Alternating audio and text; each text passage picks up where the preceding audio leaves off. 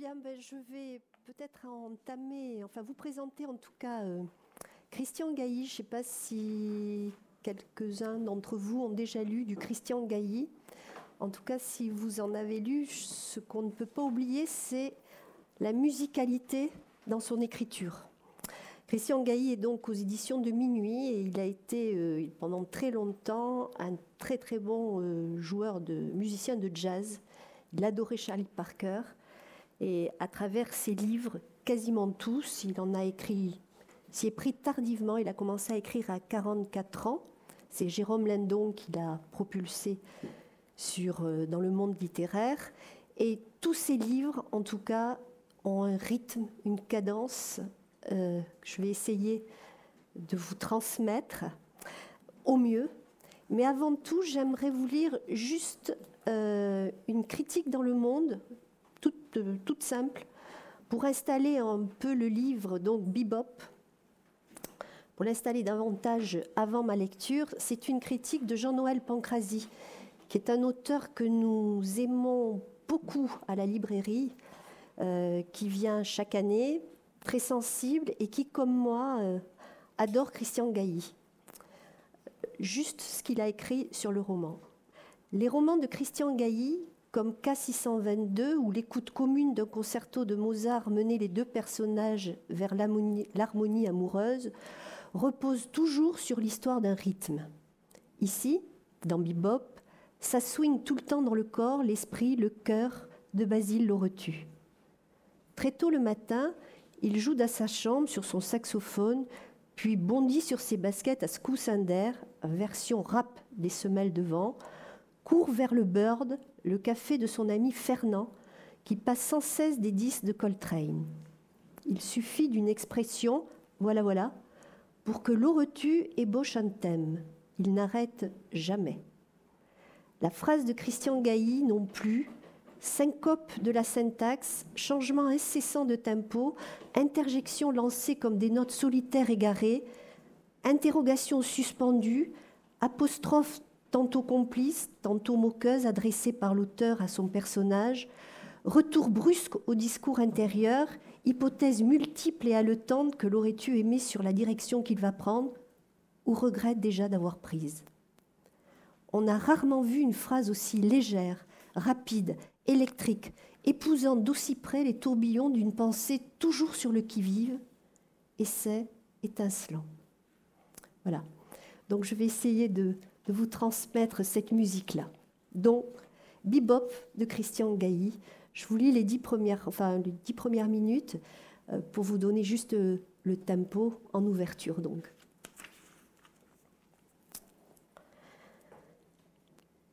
Tel qu'il est là, dans son coin de chambre, entre le radiateur et la fenêtre, la tête dans le rideau, comme ça de dos. On pourrait croire qu'il boude, pleure, fait l'idiot, se tord de rire, de douleur. Pas du tout. Il joue du saxophone alto, le pavillon tout contre le rideau, ça étouffe le son. Il est très tôt et il est en train d'improviser sur l'Overman, une rengaine propre ou de nature à émouvoir les plus dures oreilles. Ça y est, le voisin est ému, il cogne au mur, les coups le réveillent, il s'arrête de jouer. S'arrêter de jouer, c'est comme se réveiller. Jouer aussi, c'est comme se réveiller. C'est aussi comme trouver le sommeil. Enfin bref, il se réveille très tôt le matin pour jouer. Il joue très tôt le matin parce que le matin, très tôt, il joue bien. Il joue très bien très tôt le matin. Très tard le soir aussi. Il joue très bien aussi le soir très tard. D'ailleurs, très tôt le matin, le soir très tard, c'est la même heure et c'est la même humeur. Il décroche le sax, ôte son collier, sort le bouchon de sa poche, le glisse sur le bec. Ça fait penser au capuchon glissé sur la tête d'un faucon. Et Basile, c'est son nom, non, son prénom, euh, se demande, c'est bien la première fois qu'il pense à ça. Quel rapport il y a entre un bec de saxe et une tête de faucon? Entre la chasse, la chasse à quoi? Il se retourne, le jette sur le lit, le lit est près de la fenêtre, tout est près de la fenêtre, c'est petit. Le sax rebondit sur le lit, il le regarde, ne peut plus le blairer d'un seul coup. C'est pas la première fois que ça lui arrive. C'est bien simple. Si c'était un faucon fondant sur les oiseaux plus faibles, plus lents, plus faible parce que plus lent, il lui tordrait le cou. Il le saisit, lui tord le col, sépare le col du corps, le corps du col, range, couche corps et col dans la valise, ferme la valise, regrette déjà de l'avoir fermée, avec regret déjà revoit ciselé, non, gravé, aimerait revoir déjà, non, rien. Du métal jaune, un fond de velours rouge, des touches nacrées. Il rebondit sur les marches comme une balle qui vous échappe quand on est môme. C'est à cause de ses baskets à bulles, à niveau à bulles, à pompe à air, comprimées. Il les a achetées, euh, non, on verra ça plus tard. Une fois dehors, à l'air libre, au grand air, l'air de réfléchir, comme s'il se demandait où tout ça va le mener, il se passe la main sur le visage, partout, se frotte les joues, le front, le menton, comme quelqu'un de fatigué qui se, flotte, qui se frotte le visage. Ça fait du bien de sentir une main sur son visage, même la sienne. C'est vrai. Quand on est grand au point de ne plus être un enfant, plus personne ne vous touche le visage. C'est dommage. Comme si, en plus de la fatigue, il voulait effacer quelque chose, peut-être son visage d'enfant, ou bien comme s'il voulait se rappeler qu'il a malgré tout un visage, celui de maintenant, avec un front, des joues. Il sent sa barbe, se dit si je devais me présenter, remonte se raser. Se rasant, il voit dans le fond de la glace la valise sur le lit. Dans la valise, il imagine le sax, fait même plus que l'imaginer.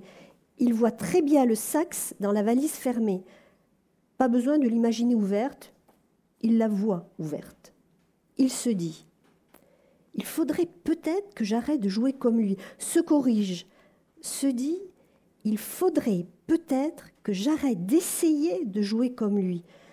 Se dit Il faudrait que j'essaie de jouer autrement que lui. Puis, je ne peux pas passer ma vie, je dis ma vie, mon temps, disons mon temps, à... Il n'ose pas prononcer le mot. Il n'ose même pas le penser. Il a pourtant pensé. C'est même pour ça qu'il n'ose pas le prononcer. Bon, il l'a pensé, je l'ai pensé, se dit-il, alors qu'il le dise. Il le dit. Je ne peux pas passer mon temps à l'imiter, c'est même pire que ça, à le copier, c'est même encore pire, à le plagier, c'est honteux. Encore que, vas-y, vas-y, dis ce que tu penses. Je pense, se dit-il, que peut-être il vaut mieux copier un très grand comme Charlie, Parker, plutôt que d'essayer d'être un grand moi-même sans y arriver. Continue et rester petit. Autrement dit, mieux vaut être le sosie d'un grand que personne soi-même. Autrement dit, je veux être Charlie ou rien. Ben voilà, il s'est blessé, ça pisse. Qu'est-ce qu'il a pissé comme ça son sang? Il prend pourtant pas de médicaments pour liquider le sang. Il n'est pas hémophile au moins. Ça veut dire quoi hémophile? Qui aime le sang au point de le laisser filer? Non, c'est sûrement à cause de la tête il avait le sang à la tête, plein à la tête, congestionné. Voilà, congestionné, congestionné. J'ai trop soufflé dans le sac, se dit-il devant la glace. Puis, avec le rideau qui bouche le pavillon, il faut souffler plus fort, mais en même temps, ça me fait une sonorité, comment dire, ne fatigue pas. Une goutte glisse du menton, tombe sur le t-shirt. Voilà. Faut changer de t-shirt mettre celui qui est sale mais sans tache. L'enfilant se dit non, rien. Il a faim. Pas un rond. Une malheureuse pièce de dix balles. Juste de quoi, et après on verra. C'est tout vu. Faut que je trouve, se dit-il. Il faut qu'il trouve de quoi, mais d'abord bouffer quelque chose. Un croissant, une tartine. Non, j'aurais pas assez. Juste un café et le journal. C'est vrai, j'oubliais le journal. Il s'est mis un pansement. En passant devant l'église, il regarde la tête navrée des deux saints peints à même le mur de la façade, le mur frontal, le fronton, non, au frontispice. Peu importe, revenons aux saints, s'il te plaît. Si c'est ou si ce sont des saints. Si, si, mais si ce sont des saints, sinon, on ne voit pas pourquoi, ils ne voient pas pourquoi on les aurait pas comme ça, fresqués de chaque côté de la porte, le portail. Quoi qu'il en soit, l'air navré des deux saints le fait marrer, ricaner.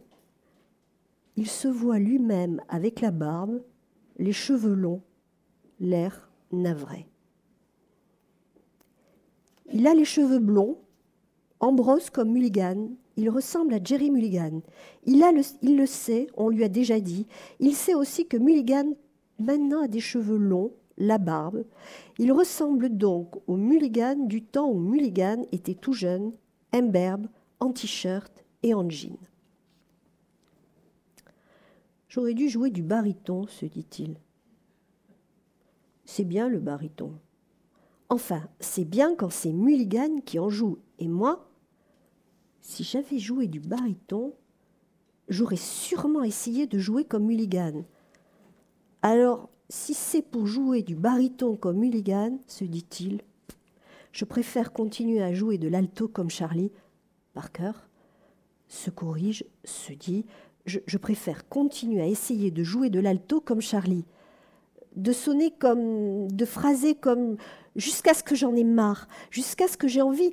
Euh, non, j'aurais jamais envie. Pourquoi j'aurais envie hein? Pourquoi j'aurais envie? Je l'aime, moi, Charlie. Je suis bien avec lui. J'ai pas envie de changer. Je suis très bien comme je suis d'ailleurs, ici, à ce que j'arrive à jouer aussi bien que lui, se dit-il, marchant dans la petite rue, repoussant l'atmosphère lumineuse du matin. Tu crois? Non. Mais c'est joli. Une ambiance douce, presque silencieuse, à se pendre. Le rêve, un rêve rose, un peu jaune par endroits, par moments vers espoir. Il aurait préféré être noir, pas très grand, un peu bedonnant, alcoolique, drogué, malade à crever, américain. Il n'est pas très grand, il débouche sur la place du général d'Empire. Le général est immense et mince, l'air absent comme Cécile. Cécile, c'est une grande femme très élégante que Loretu a rencontrée un soir chez Fernand, un soir qu'il jouait en quintette chez Fernand. Fernand, c'est le gars qui tient le bas là-bas sur la place, un bar effrontément baptisé Bird. Fernand lui aussi est un dingue de Parker, Charlie. Et pas seulement. Il aime aussi énormément Coltrane. L'aurais-tu se dit Je vais acheter le journal et ensuite j'irai boire un verre chez Fernand s'il est ouvert. Il est ouvert. Le rideau du bar est déjà levé. Chez le marchand, la marchande, c'est une dame. L'aurais-tu prend le journal, donne ses dix balles, prend sa monnaie, et au lieu de se barrer, comme n'importe qui s'en irait, il reste planté devant la dame. Il a envie de parler un peu avec la dame. Pourtant, la dame n'est pas aimable et le magasin sent l'encre, le papier, la poussière. D'ailleurs, non, il n'a pas envie de parler. Pourquoi ai-je dit qu'il avait envie de parler? Sans doute parce que j'avais envie de parler. Non, il n'a pas envie de parler. Il veut juste entendre le son de la voix de la dame, ne serait-ce que Merci. Au revoir, monsieur. Même pas. Au revoir, jeune homme. Ça ne le gênerait pas. Et pendant ce temps-là, les secondes passent, au moins trois. C'est long quand on a peur. La dame a peur. Elle n'ose pas lui demander s'il désire autre chose. Elle attend qu'il s'en aille. Elle regarde le pansement sur la joue de Loretu, se disant Ce gars-là s'est battu. Je suis bien tranquille, il a donné des coups, il en a reçu. Pour en donner ou pour en prendre, faut être là, faut aimer ça. Je me suis coupée, dit Loretu. décolle son pansement. La dame grimace, ferme les yeux. Il s'est quand même fait une belle entaille. C'est rien, dit-il. Il recolle son pansement. La dame regarde dehors, cherche du regard quelque chose dehors. L'aurais-tu se retourne, regarde aussi dehors, où la dame regarde. Le soleil met du luisant dans les prunelles du général, du relief dans ses favoris, gomine ses boucles. Qu'est-ce qui t'est arrivé dit Fernand? Je me suis coupé, dit Loretu, s'attendant à ce que Fernand lui demande en quoi faisant. Ça n'a pas loupé. En quoi faisant dit Fernand, s'attendant à ce que Loretu lui réponde en me rasant. Ça n'a pas loupé. En me rasant, dit Loretu. Fernand a une tête de Libanais, un scooter, une barbe de trois jours tous les jours. Le ruban qui lui prend la tête lui donne l'air d'un altiste frit. Il a un peu la tête d'ornette. Il n'en est pas altiste du tout. L'alto, il adore, mais préfère les ténors. En ce moment d'ailleurs, comme à n'importe quelle heure, sur le pick-up derrière le comptoir, à côté de la machine à café, tu me fais un café? Coltrane tourne sur un vieux disque noir à étiquette rouge-orangée. L'aurais-tu fatigué, affamé en frissonne? Ça lui pique le crâne, son cuir se mouille de transpiration froide, les racines de sa brosse blonde ont froid. Faut dire qu'un son comme ça, un swing comme ça, ça ne s'imite pas. Il a déjà essayé. Alors ce café, tu me le donnes? Voilà, voilà, dit Fernand. Il le dit deux fois. Pas deux fois, voilà. Deux fois, voilà, voilà, voilà, voilà.